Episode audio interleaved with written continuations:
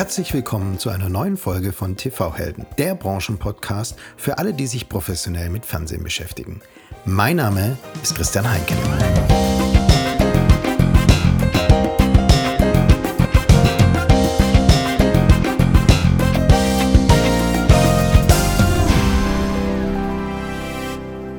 Bevor wir loslegen, kurz noch ein Hinweis von meinem Kooperationspartner Enpor. Bietest du AVOD oder Dynamic Ad Insertion an? Dann fragst du dich bestimmt, welche Werbung dein Kunde sehen möchte und ob die Werbung überhaupt beim Kunden ausgespielt wurde. Solche datenbasierten Kundeninsights werden im Videostreaming immer wichtiger. Die Software-as-a-Service-Lösung von Enpor liefert die Antworten auf diese Fragen. Enpor ist der technisch weltweit führende Softwareanbieter von Video Analytics und Advertising Analytics. Weltweit vertrauen über 150 Videoanbieter auf die NPaw Suite, darunter Plattformen wie Joyn, Pluto TV, Vodafone oder Sky. Bei Interesse schreibt mir eine E-Mail oder informiert euch auf npaw.com. Dort könnt ihr eine unverbindliche Produktdemo buchen und euch das Produkt im Detail zeigen lassen. Enpor.com. Und jetzt freue ich mich auf einen ganz besonderen Gast. Im Herzen ist er Kölscher Jung. Doch als der Ruf aus der Schweiz kam, folgte er diesem und entwickelte eine der modernsten TV-Plattformen des Kontinents. In Zürich hat er mittlerweile seine neue Heimat gefunden. Und doch ist er beruflich wieder zurück im Rheinland. Zwar nicht in Köln, aber in Düsseldorf. Als Verantwortlicher für Giga-TV ist er jetzt beim größten TV-Anbieter Deutschlands, ganz nach seinem LinkedIn-Claim King of Content and Queen of Distribution.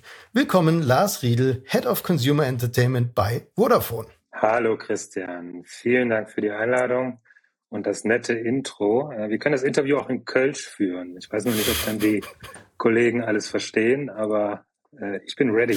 Ja, ich leider nicht. Müsste ich Schwäbisch antworten. Also von daher auch nicht Schweizerdeutsch. Bitteschön. Du, für mich bedeutet das Interview auch zuallererst auch gemeinsames Schwelgen in der Vergangenheit. Lars, weißt du denn noch eigentlich, wo wir uns das erste Mal kennengelernt haben? Ich habe mir vor dem Termin heute auch überlegt, wann wir das erste Mal uns über den Weg gelaufen sind. Und ich glaube, es war bei Eutelsat, beim Kabelkiosk. Ist das richtig? Ja, es war sogar noch früher. Okay. Und zwar, es war die Party von Souvenirs from Earth im Heimarkenreuter in Köln anno 2008. Wahnsinn. Ich war damals Produktmanager für digitales Fernsehen bei Unity Media und Founder und Development Manager von Souvenirs from Earth. Ein Sender, ist ein linearer Kunstsender, den es heute noch gibt. Und das ist natürlich die erste Frage. Wie kam es dazu, dass du während deines Studiums diesen Sender mitbegründet und aufgebaut hast? Ja, erstmal Wahnsinn, wie lange wir uns schon kennen. Und umso schöner, dass man jetzt wieder, dass uns wieder die Wege kreuzen. Ich war damals ja noch Student bei der Fresenius-Hochschule in Köln und dort gab es im Institut den Professor Dr. Schwaderlapp. Und er hatte recht gute Kontakte oder immer noch gute Kontakte in die Branche und hatte mich in Kontakt gesetzt oder vorgestellt den Markus Kreis, einen Künstler aus Paris, der eben von der künstlerischen Seite die Vision hatte, Videokunst an die Wände zu bringen. Und ich durfte damals mit dem Projekt starten und den Businessplan für diesen TV-Sender, für diesen Videokunstsender mit den Kollegen erstellen und bin so in die Branche eigentlich gestartet und konnte mich da das erste Mal mit TV und Videokunst beschäftigen. Und es war ein toller Start. Und ja, Heimarkenreuters, das war damals die Event-Launch-Location. Das war eine ganz spannende Zeit. War das der eigentliche Start damals des Senders? Genau. Okay. Das war der Start und wir sind damals wirklich, glaube ich, im Kabelnetz von Unity Media als erstes lanciert. Wir hatten vorher schon einen IP-Stream und dann folgten ja wirklich noch weitere Kabelnetze und heute ja auch in Frankreich bei Free ist der Sender nach wie vor verfügbar. Also rückblickend wirklich eine tolle Geschichte und der Sender lebt immer noch. Respekt! Unity Media war also tatsächlich das erste Netzwerk, das ihr überzeugen konntet, Immerhin war das ja damals das zweitgrößte Kabelnetzwerk Deutschlands. Verantwortlich für den Content war damals Cornelius Schauer und der war nicht nur von Souvenirs from Earth überzeugt, sondern auch von dir und hat dich gleich mal nach dem Studio als sein Mitarbeiter zu sich ins Team zu Unity Media geholt. Erinnere ich mich da richtig? Das stimmt schon so. Also dort hatte ich das erste Mal Kontakt generell zu einem Kabelnetzbetreiber und damals auch wirklich mit Cornelius, mit dem ich heute noch gute Kontakte pflege. Und ich glaube, es war eine Mischung von dieser Innovationsidee oder von diesem Interesse an Entertainment, kombiniert, glaube ich, auch mit anderen Skills, die ich mitbringe, dass ich so ein bisschen den Einstieg in die Kabelbranche konnte und hatte dort wirklich eine gute Zeit, gemeinsam im Content-Team viel zu lernen rund um die Distributions- und Content-Welt. Was hast du genau dort gelernt, was dir heute noch hilft? Ich glaube, Content. Ich glaube, Content ist eins meiner Steckenpferde und wir wissen, wie relevant das ist rund um Entertainment, gerade auf Plattformseite. Inhalte ist nach wie vor King, bleibt King. Und ich glaube, dort habe ich ein gutes Gespür und Gefühl bekommen, wie man Verhandlungen führt, wie man Partnerschaften aufbaut und generell auch, wie das ganze System Kabelnetz oder auch unsere Branche funktioniert. Und bin ja dabei geblieben. Ich meine, jetzt sind es fast 15, 17 Jahre später und ich bin immer noch jeden Tag happy mit meiner Branche, mit den Themen, die ich jeden Tag bewältige. Und das wäre vielleicht anders gelaufen, wenn ich damals nicht so einen guten Einstieg in die Branche gehabt hätte. In die schönste Branche der Welt, ne? Trotzdem, nach 3 Jahren Unity Media ging es dann weiter für dich. Ein für mich unbekannter Mobilfunkbetreiber namens Sunrise hat dich in die Schweiz abgeworben. Sunrise war damals im Begriff, ein Fernsehprodukt aufzubauen. Was hat dich denn da gereizt, den sicheren Job bei Unity Media oder da schon Liberty Global in Köln zu verlassen und nach Zürich zu gehen für ein aus Branchensicht No-Name-Unternehmen? Ja, es war eine Mischung zwischen einer privaten Entscheidung, mal raus aus Köln, raus aus dem Rheinland, in die wunderschöne Schweiz zu gehen und auch diese tolle neue Herausforderung zu haben, eben bei einem eigentlich schon relativ großen Mobilfunkbetreiber, aber eher bekannt innerhalb der Schweiz, eine TV-Plattform bei Null aufzubauen. Also ich erinnere mich noch an meine ersten Tage. Ich hatte dort nur Kollegen, die sich mit Mobilfunk und Access und Internet auskannten und kam dann ein bisschen als der Entertainment-Profi aus Deutschland in die Schweiz. Und das war, glaube ich, nach wie vor einer der tollsten Herausforderungen, einfach wirklich bei Null eine IPTV-Plattform aufzubauen und vollumfänglich ein komplettes Produkt in den Markt einzuführen. Und das hat sehr gut geklappt und war, glaube ich, für mich einer der wichtigsten und besten Schritte. Und es zeigt wieder, es lohnt sich, mutig zu sein. Es lohnt sich, auch Dinge von Grund auf aufzubauen. Und interessant, oder kommen wir vielleicht gleich, jetzt bei meiner jetzigen Rolle bei Vodafone ist es wieder eine ganz andere, weil wir damals als Sunrise der Attacker im Markt waren, der Neue. Und jetzt mit Vodafone haben wir natürlich eine ganz andere Ausgangssituation, weil wir natürlich schon sehr etabliert oder eigentlich der etablierteste TV-Provider in Deutschland sind. Und daher unheimlich spannend, diese Reise jetzt von der Schweiz auch wieder nach Deutschland und das Plattform-Business von beiden Seiten betrachten zu können. Wenn du jetzt sagst, ihr wart damals Entdecker bei Sunrise und du hast von Null auf die Plattform aufgebaut. Wie hat sich denn Fernsehen dann bei Sunrise unter deiner Ägide, die letztendlich 9 Jahre lang ging, entwickelt? Sehr gut. Es ist viel passiert von der Firma her. Wir hatten einen Börsengang. Wir hatten versucht, Liberty Global bzw. UPC Cablecom zu kaufen. Ein Jahr später ging es dann andersrum. Das sind so die ganzen Branchenthemen, wo ich diesen kleinen Beitrag rund um die TV-Story dazu beitragen könnte. Und wenn man jetzt hart auf die Performance oder die Fakten schauen will, hat es Sunrise und Sunrise TV geschafft, die letzten 2 Jahre, glaube ich, die schnellst wachsende OTT- und TV-Plattform der Schweiz zu sein.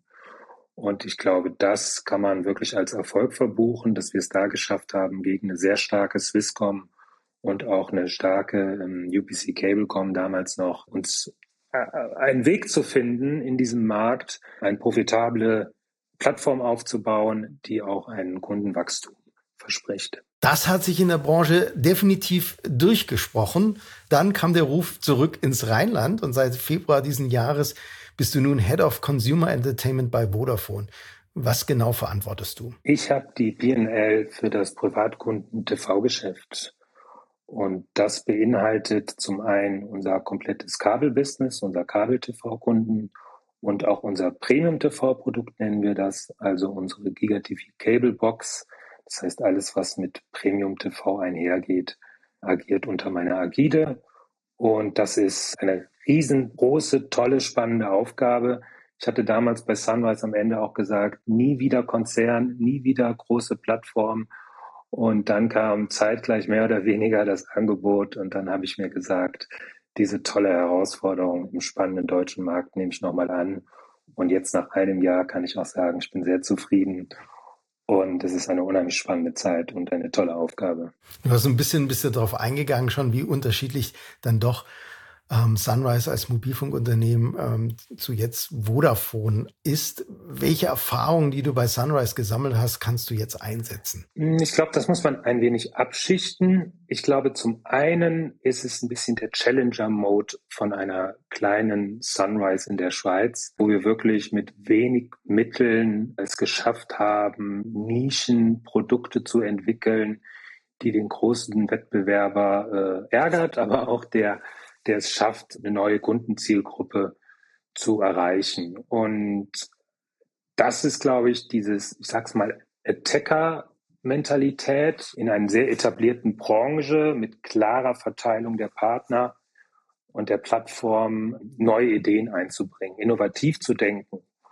Und ich glaube, das tut auch einer Vodafone gut in Deutschland. Und Vodafone, und dazu kommen wir vielleicht gleich noch, befindet sich besonders im Entertainment- und TV-Bereich wieder oder auch im Aufbruch. Wir haben unheimlich viele spannende Pläne vor uns und ich glaube, da kann ich von der Mentalität, von der Ambition viel mitbringen und habe jetzt nach dem ersten Jahr auch schon einige Themen auf den Weg bringen können, die, glaube ich, für Überraschungen sorgen werden und die, glaube ich, auch unsere Stellung im TV-Markt weiter rechtfertigt.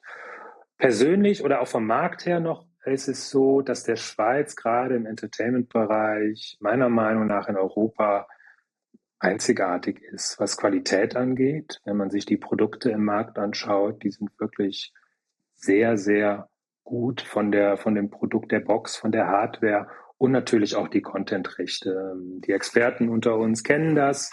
Es gibt da bestimmte Regelungen, die es erlaubt, mit Content flexibler umzugehen. Sagen wir es mal so, zum Beispiel ein Feature, was ich als erstes in der Schweiz lancieren durfte, war das 7-Days-Catch-Up-Feature, dass es die Möglichkeit gibt, Free-TV-Inhalte 7 Tage auf Abruf sich anzuschauen. Da gibt es Pros und Cons, je nachdem, wie man es schaut. Broadcaster finden es schwierig, das Thema, aber für die Kunden, und das haben wir eben gesehen, ist es ein Riesenmehrwert. Und dass wir das als Sunrise geschafft haben, damals die Ersten im Markt zu sein, die das anbieten, war, glaube ich, einer der großen Meilensteine und hat uns auch sehr geholfen, das Produkt weiter zu etablieren. Und zu guter Letzt, ich habe das Rheinland auch vermisst. Vielleicht noch eine persönliche Note. Also ich habe nach 10 Jahren Schweiz, fühle mich hier sehr wohl, aber als Rheinländer, back to the roots, gerade was die Mentalität der Menschen angeht, so richtig raus bekommt man das nie. Und es war also neben der beruflichen Herausforderung auch eine persönliche Entscheidung,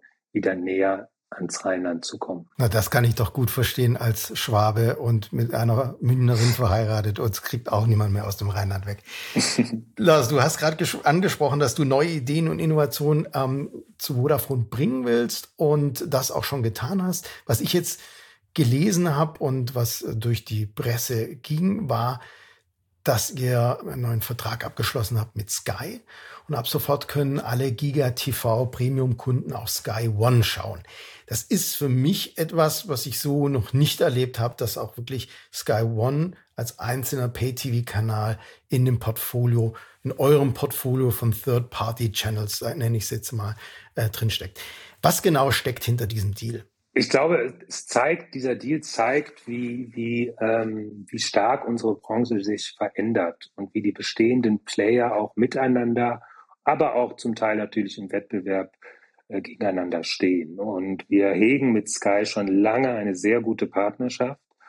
Sky ist aber auch ein Wettbewerber und wir haben lange verhandelt, wir haben lange diskutiert, wie können wir uns gegenseitig stärken und sind neben der Sicherung des Sky-Angebots in unserem Kabelnetz, das ist auch Bestandteil dieser Vereinbarung, was, glaube ich, sehr wichtig und eine sehr gute News ist für alle Kabelkunden, dass Sky-Inhalte auch dort die nächsten Jahre gesichert ist, konnten wir im Premium-Pay-TV-Bereich erreichen, dass das Flaggschiff von Sky auch in eines unserer Basis-Premium-TV-Pakete von Giga-TV Bestandteil ist. Und das freut uns sehr. Und wie du schon gesagt hast, wir haben generell dieses Jahr mit vielen spannenden News schon gestartet. Und das ist erst der Anfang einer spannenden Reise, wo der Markt merken würde, dass Vodafone im Aufbau ist und wir mit spannenden Neuigkeiten nach und nach im Markt immer wieder Aufmerksamkeit generieren werden. Und auch Netflix möchte ich kurz erwähnen. Ich weiß nicht, ob du das schon gesehen hattest. Wir sind aktuell auch mit einer spannenden Netflix-Kampagne draußen. Wir haben 3 tolle Spots produziert, sehr stark in Anlehnung an Netflix Originals. Und wenn man das dann sieht, macht das halt Spaß. Und es hilft uns sehr, Giga-TV auch als Premium-Produkt in Deutschland weiter zu etablieren und die Awareness zu steigern. Und sozusagen die Kampagne kombiniert auch mit neuen spannenden Inhalten ist ein toller Start ins Jahr. Und wir sind als Team total stolz und freuen uns, dass das Jahr so gut gestartet ist. Sehr humoristisch. Na, ich erinnere mich an den Trailer oder an den Spot, wo die Barbaren die Schlacht kurz unterbrechen, eine Banane essen und Vodafone Giga-TV anpreisen. Ein sehr schöner Spot.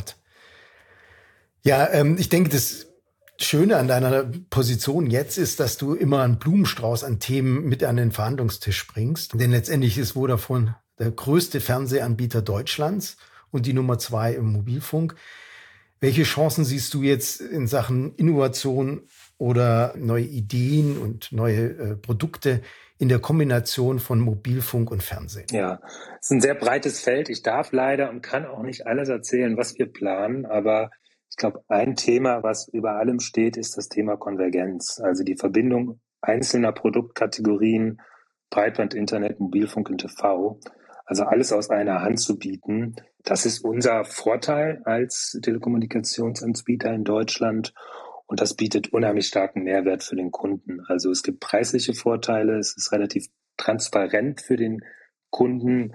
Er hat einen Ansprechpartner bei technischen Problemen und durch diese Kombinatorik gibt es eben auch Spielwiesen für uns als Provider, dem Kunden besonders attraktive Angebote zu machen. Und Quality of Service ist ein großes Thema, gerade im Kabel, wo wir sagen, das Kabel ist nach wie vor die beste Alternative oder die beste Lösung, um lineares Fernsehen zu schauen.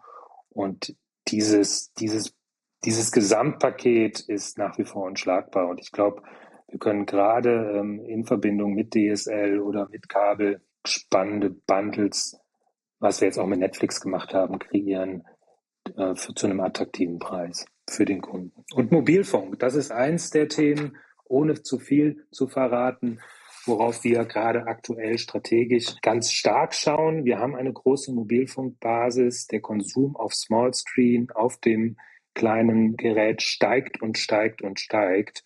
Und ich glaube, da gibt es noch unheimlich viel Potenzial für alle Player im Markt, da sehr spannende Angebote zu machen und Entertainment noch stärker auf den Smallscreen zu bringen. Also gerade TikTok, ich weiß nicht, Christian, ob du TikTok nutzt. Klar, ich muss ja mal up-to-date sein. Ja, ich muss dir mal folgen, was du so, welche Tänze du danach kannst. Nein, ich selber bin nicht bei TikTok, aber ich werde bald eine Sendung machen über Aufmerksamkeit und eigentlich letztendlich geht's ja nur darum, wenn du jemand bei TikTok ist, hast du den für Fernsehen verloren und deswegen werde ich mit einem TikToker darüber sprechen. Sehr spannend, das höre ich mir dann an und ich finde es eben ist auch ein Phänomen und ich glaube, da müssen wir in der deutschen Branche oder auch in Europa drauf reagieren und ich wünschte mir ein deutsches TikTok.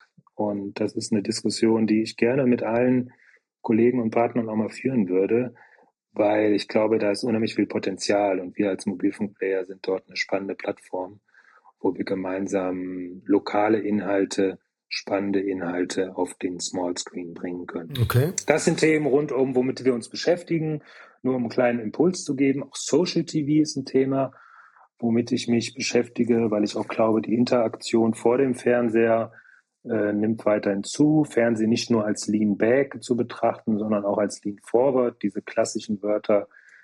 Ich glaube, da gibt es spannende Bereiche, auch in der Produktentwicklung, wo wir als Plattform uns herausstellen können. Ich habe deine Keynote zu Social TV auf den Münchner Medientagen letztes Jahr gesehen, also im Oktober.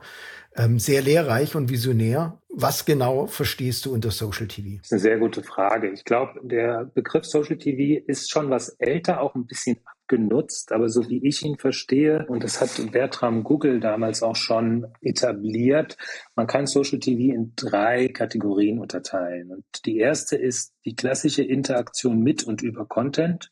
Das passiert heute schon auf Social-Media-Plattformen.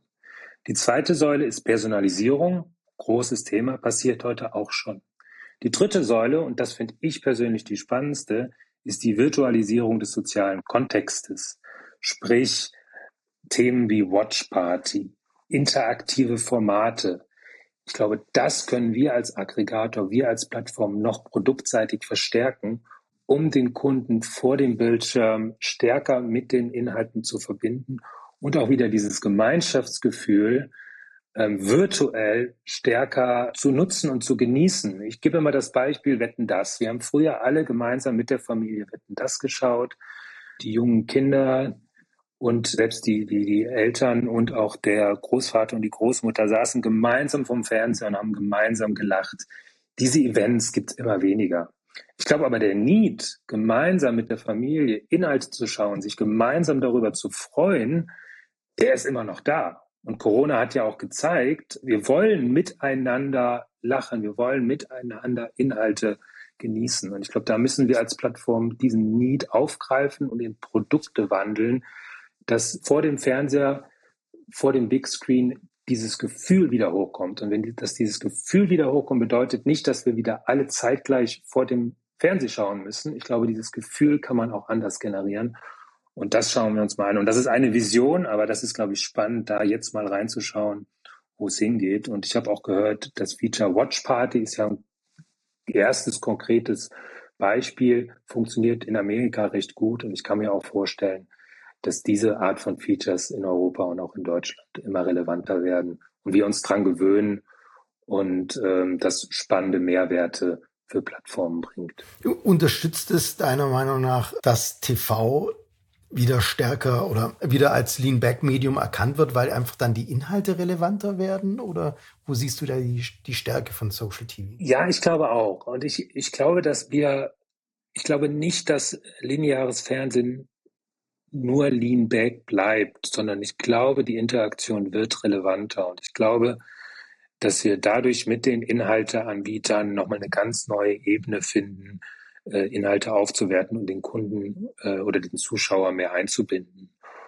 Und ich möchte eben nicht, dass dort uns die Gaffers dieser Welt zum Teil wieder zeigen, wie man es macht, jetzt mal ganz klar gesagt. Ich glaube, in vielen anderen Bereichen tun sie es leider, sondern ich glaube, da können wir mit lokalen Inhalteanbietern spannende Use Cases, und das passiert ja auch schon, etablieren. Und das ist, glaube ich, eine große Chance, die Wertschöpfungskette zu erweitern und dort auch neue Geschäftsmodelle zu finden. Also ein Appell an die deutschsprachige und europäische TV-Branche, sich hier zusammenzutun und was Neues zu machen. Und ich würde vorschlagen, wir treffen uns in 5 Jahren wieder, Christian, und dann schauen wir mal, ob meine kleine Vision ein bisschen realistischer geworden ist. So wie ich dich kenne, auf jeden Fall.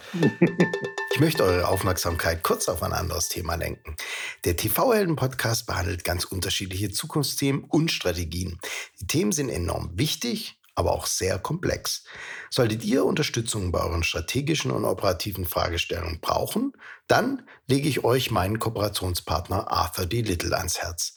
Arthur D. Little, kurz ADL, ist die erste Strategieberatung der Welt, gegründet schon 1886. ADL ist eine der führenden Strategieberatungen und hat Offices und Netzwerke auf der ganzen Welt. Für mich ist das Besondere an ADL, dass sie es hervorragend verstehen, Strategie, Innovation und die Operations für den Kunden zu vereinen. Wenn ihr euch fragt, wer euch bei den Themen wie zum Beispiel Differenzierungs- und Wachstumsmöglichkeiten, M&A, Big Data, 5G oder der Go-to-Market-Strategie eures neuen Produktes helfen kann, dann kontaktiert mich gerne, ich vermittle euch den richtigen Kontakt. Einfach E-Mail an mail@tv-helden.com. Für detaillierte Informationen schaut auch euch die Webseite adl.com an. Beides findet ihr auch in den Shownotes. Lars, Vodafone meldet ständig neue Anwendungen für Mobilfunkstandard 5G. Welche Chancen siehst du hier beim Verknüpfung Mobilfunk und gerade insbesondere bei 5G und Entertainment? Also 5G deckt beim mobilen Datenverkehr alle Vorteile der mobilen Breitbandtechnologie LTR ab. Das allerdings mit deutlich höherer Geschwindigkeit. Und im Use Case bedeutet das schnelleres Downloaden, zum Beispiel von HD- oder UHD-Filmen oder ein störungsfreies Buffering. Aber auch in der Produktion bietet das weite Vorteile. Wir haben zum Beispiel mit Sky und DAZN hier bereits Pilotprojekte gestartet, wo wir in der Produktionstechnik mit 5G arbeiten und dort zum Beispiel das Sendezentrum ersetzt wird oder auch generell der Datenaustausch über das 5G-Netz viel einfacher funktioniert. Und es ist grüner, es ist flexibler, schneller und auch was Latency angeht, viel zuverlässiger. Und ich glaube, da sieht man, dass 5G die Zukunft ist, auch für uns als Vodafone. Ich bin nicht der Mobilfunk-Experte, aber ich glaube generell, dass 5G die Zukunft sein wird und uns rund um Entertainment, dem Zuschauer out of home, wie wir in der Branche sagen, ein zuverlässiges TV-Signal oder Entertainment-Produkt liefern kann. Zuverlässigkeit ist da das richtige Stichwort. Jetzt bietet ihr die größte Plattform für Fernsehen in Deutschland. Und da ist ja nicht nur Zuverlässigkeit extrem wichtig, sondern viele, viele Dinge auch. Content, Varietät und Vielfalt. Jetzt bin ich mal auf eurer Homepage gewesen, habe mir mal angeschaut, welche Vorteile ihr denn kommuniziert, was Giga-TV-Cable denn alles so kann. Und da möchte ich jetzt mal mehrere Vorteile mit dir durchgehen. Und Giga-TV-Cable, alle Infos im Überblick habe ich mir durchgeschaut. Und der erste Vorteil ist, und ich zitiere jetzt die Webpage, du schaust mit der leistungsfähigen Giga-TV-Cablebox. Das heißt, Kern eures Angebots ist also diese Giga-TV-Cablebox.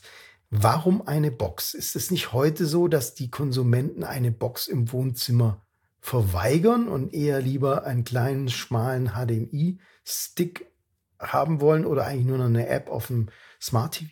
Ja, noch einen Schritt zurück. Also ich glaube, das Eigenverständnis, das Selbstverständnis von Giga-TV ist nicht die Hardware und nicht die Box, sondern die Plattform.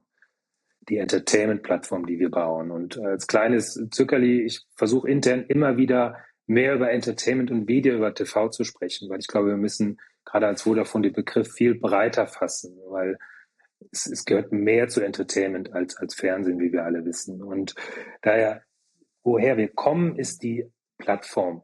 Und dort haben wir einen Meilenstein auch erreicht und ab Februar für ganz Deutschland eine einheitliche Plattform mit einer einheitlichen Set-Top-Box und Box werden wir zur Verfügung stellen. Und das ist ein großer Schritt, wer sich ein bisschen in der Vergangenheit in der Kabelbranche auskennt. Es ist viel passiert mit Unity Media, mit Kabel Deutschland, mit auch der eigenen IPTV-Plattform Vodafone. Und jetzt hier eine Plattform für alle Kunden zu haben, ist sehr wichtig im Angang an den Kunden. Und das ist schon mal, das möchte ich nochmal herausstellen, das macht es einfacher für die Kunden zu verstehen, was Giga-TV ist.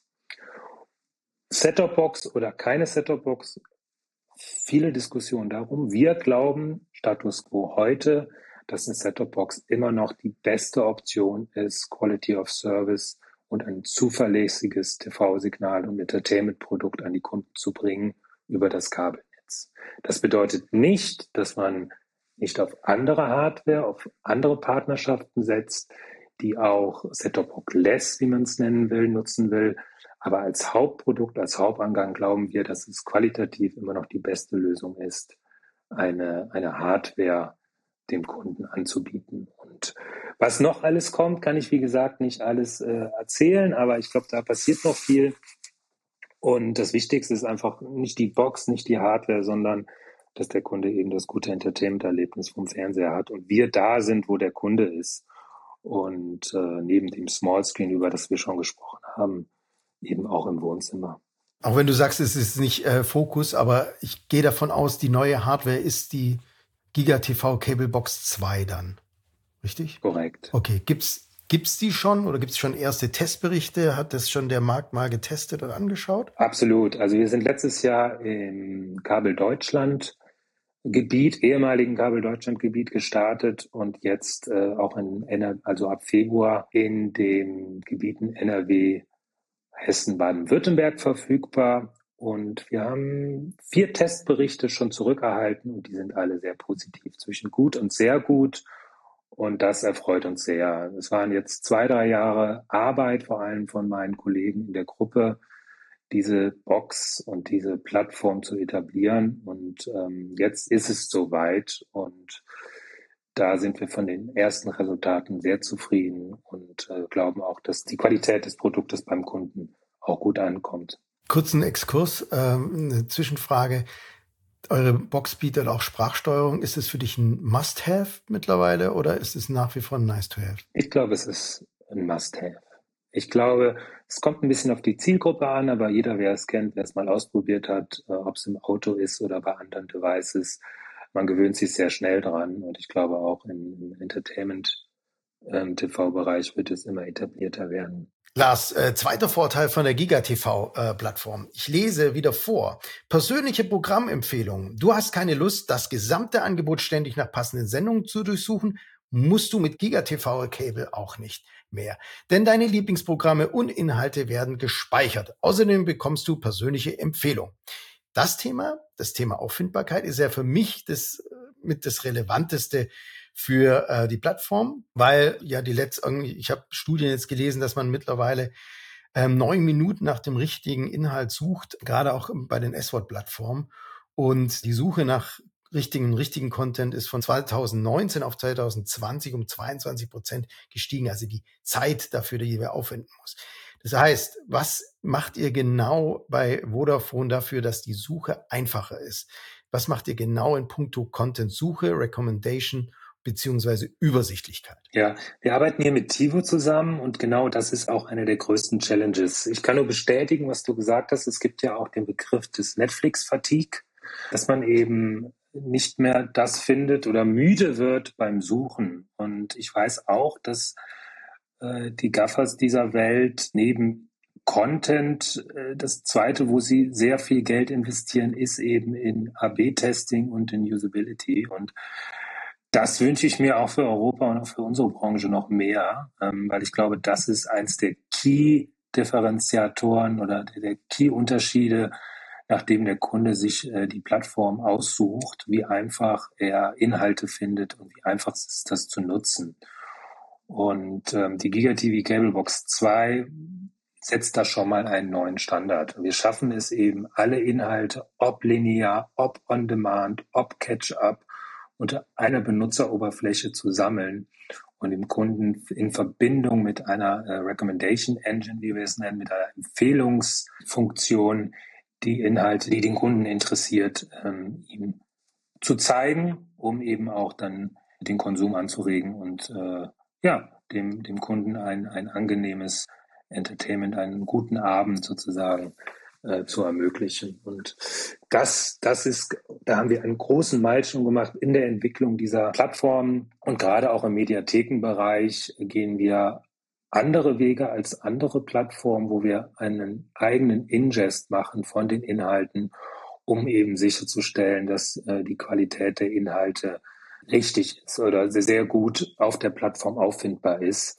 und der Kunde nicht erst noch lange suchen muss oder die Sendung schon halb gestartet ist, sondern wirklich da ihm in bester Qualität, gerade bei Catch-up-Inhalten in der Mediathek, den richtigen Content zu zeigen. Und ich glaube, das ist wirklich eine tolle Erfahrung und ich kann auch jedem empfehlen, das mit der neuen Box mal auszuprobieren.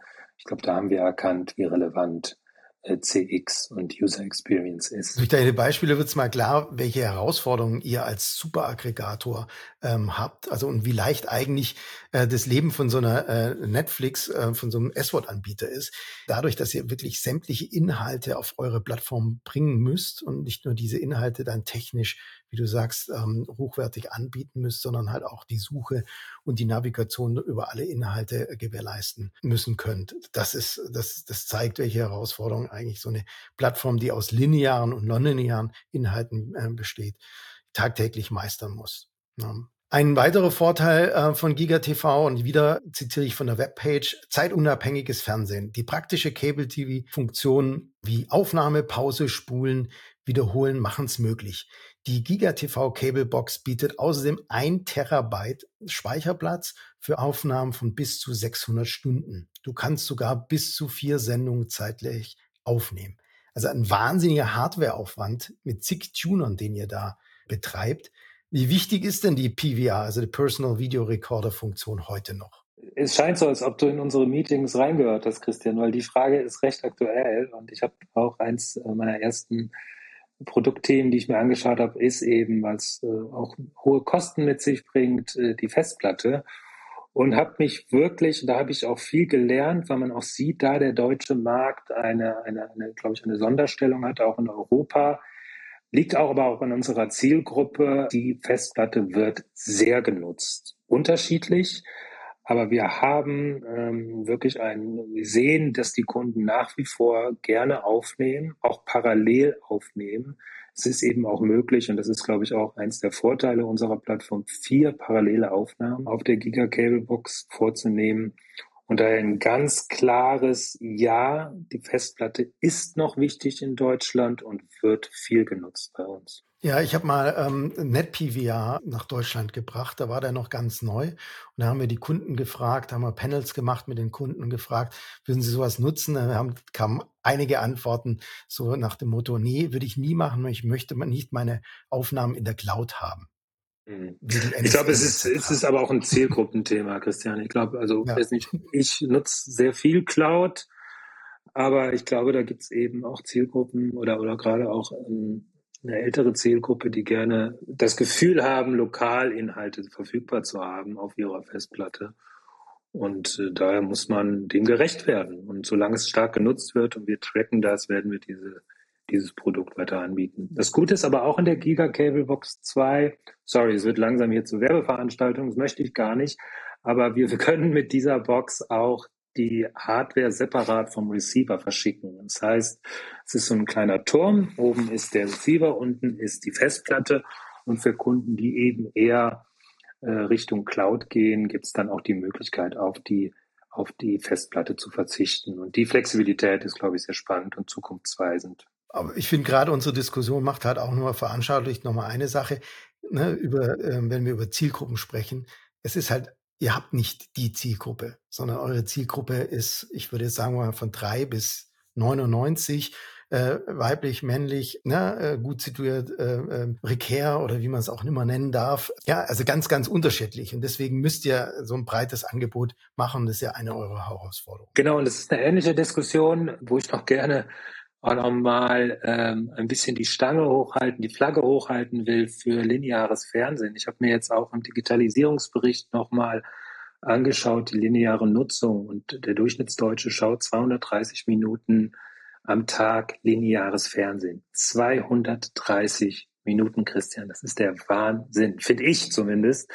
Die Online-Nutzung wird dort mit 190 Minuten aufgezeigt, weniger. Also das heißt, wir haben hier als Vodafone auch durch unser großes Kabelnetz versorgen wir 13,5 Millionen Haushalte mit linearem Fernsehen, und jeder dieser Haushalte oder im Durchschnitt nutzt es 230 Minuten. Und ich glaube, das ist auch nochmal wichtig zu betonen, weil wir viel über TikTok reden, oder ich auch, aber ich glaube, lineares Fernsehen ist weiter sehr relevant, bleibt auch relevant, und wir als Vodafone ist uns da auch bewusst, welchen Mehrwert wir da den Kunden mit diesem Plug-and-Play, nenne ich das immer, mit dem Kabelanschluss in Deutschland anbieten können.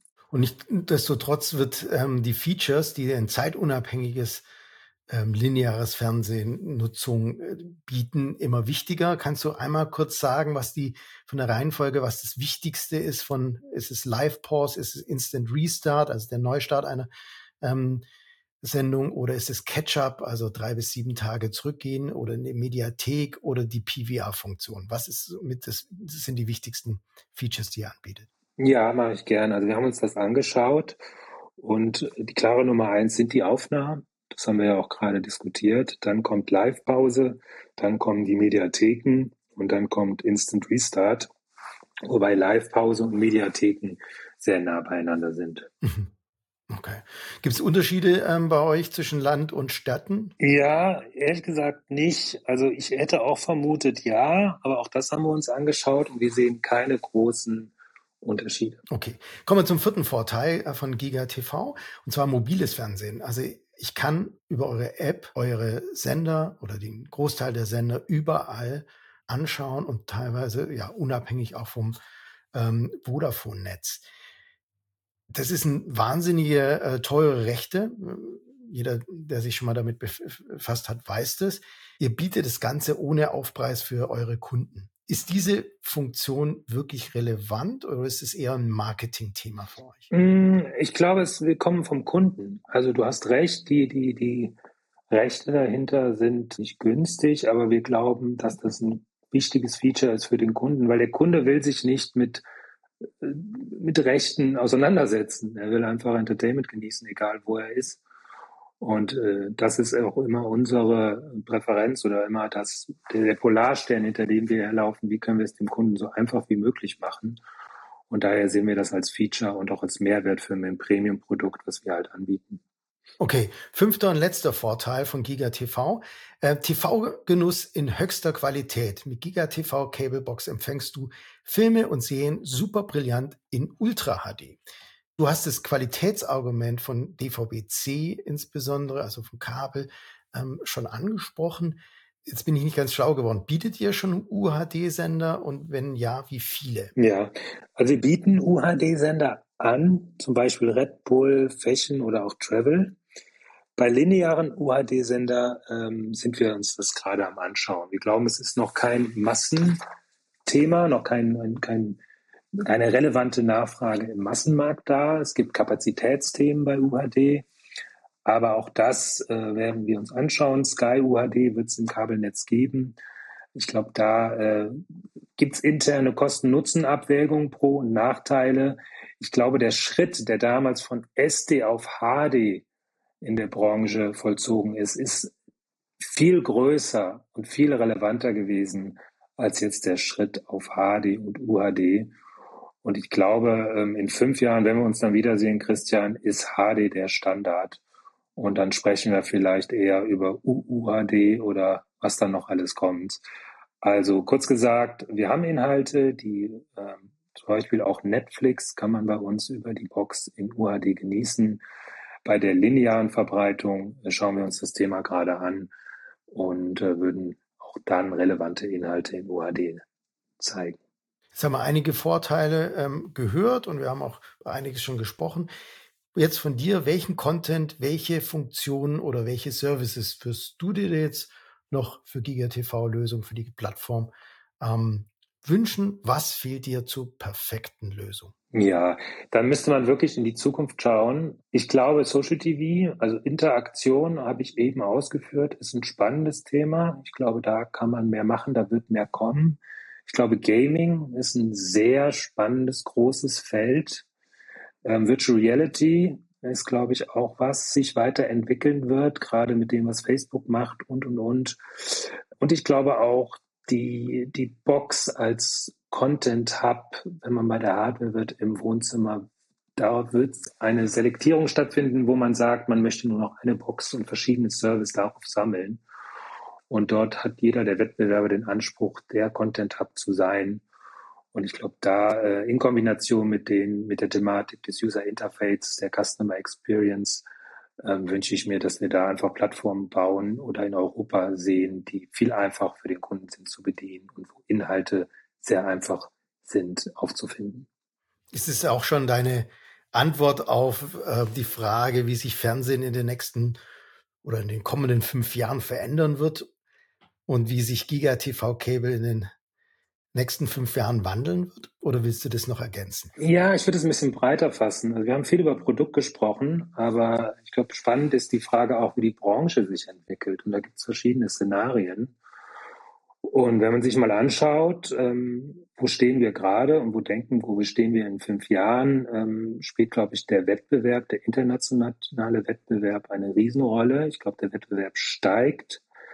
Ich glaube, die GAFAs werden weiter im Entertainment-Bereich investieren. Ich glaube, lokale Anbieter bleiben und werden noch relevanter. Ich glaube, User Experience hatten wir erwähnt, wird noch relevanter, noch mehr ein Differenzierungsmerkmal werden und Konsum wird noch weiter steigern. Also was wir gesehen haben, ist auch durch Corona natürlich, dass die Nachfrage nach Inhalten stetig wächst. Und ich glaube, da sind wir noch nicht am Ende angelangt. Und das ist eigentlich eine super News für unsere Branche, weil was kann uns Besseres passieren, als dass der Kunde mehr Inhalte konsumieren möchte, überall, wo er sich befindet, zeitunabhängig, auf dem Big Screen, auf dem Small Screen. Ich glaube, das sollte unsere Branche erfreuen. Die Frage ist, welche neuen Geschäftsmodelle entwickeln sich? Und ich glaube, da passiert sehr viel. Es gibt auch neue Player im Markt, die noch reinkommen. Ich glaube, im Content-Bereich wird es eine Konsolidierung geben, gerade im SVOD-Bereich. Da bin ich sehr gespannt, welche SVOD-Player in 5 Jahren noch dabei sind. Und AVOD ist, glaube ich, auch ein Thema, was uns beschäftigen wird. Also es passiert sehr viel. Und das ist, glaube ich, also wir werden zusammengefasst in 5 Jahren mehr Interaktion, mehr Lean Forward sehen. Wir werden eine Konsolidierung der SVOD-Player sehen. Es wird sich auf 3 oder 4 große Player, internationale Player fokussieren. Wir werden besseres User Interface sehen. Wir werden einen starken lokalen Content sehen. Und wir werden einen weiteren Anstieg des Konsums von Entertainment sehen. Und das ist so mein Ausblick und die Prioritäten, an denen wir auch arbeiten und in 5 Jahren eine super Plattform, eine Entertainment-Plattform den Kunden in Deutschland anbieten zu können. Spätestens jetzt, lieber Lars, freue ich mich auf die nächsten 5 Jahre. Vielen, vielen Dank dir für dieses lange und intensive Interview. Vielen herzlichen Dank, dass du heute mein TV-Held warst. Vielen Dank, Christian. Hat viel Spaß gemacht und ich freue mich, mit dir bald mal einen Kölsch zu trinken. Auf jeden Fall. Ein Kölsch, entweder in Zürich oder in Düsseldorf oder in Alt oder... Nee, nicht in Düsseldorf. Ich habe nur eine Bedingung, nicht in Düsseldorf. Okay, alles klar. Und dir vielen Dank fürs Zuhören. Ich hoffe, diese Folge von TV-Helden hat dir gefallen. Bitte empfehle diesen Podcast weiter. Abonniere TV-Helden bei deiner Podcast-Plattform und bewerte uns doch bitte auf Apple. Vielen herzlichen Dank an Arthur D. Little für die Unterstützung dieser Folge. Bis zum nächsten TV-Helden. Auf Wiederhören wünscht Christian Heinkel.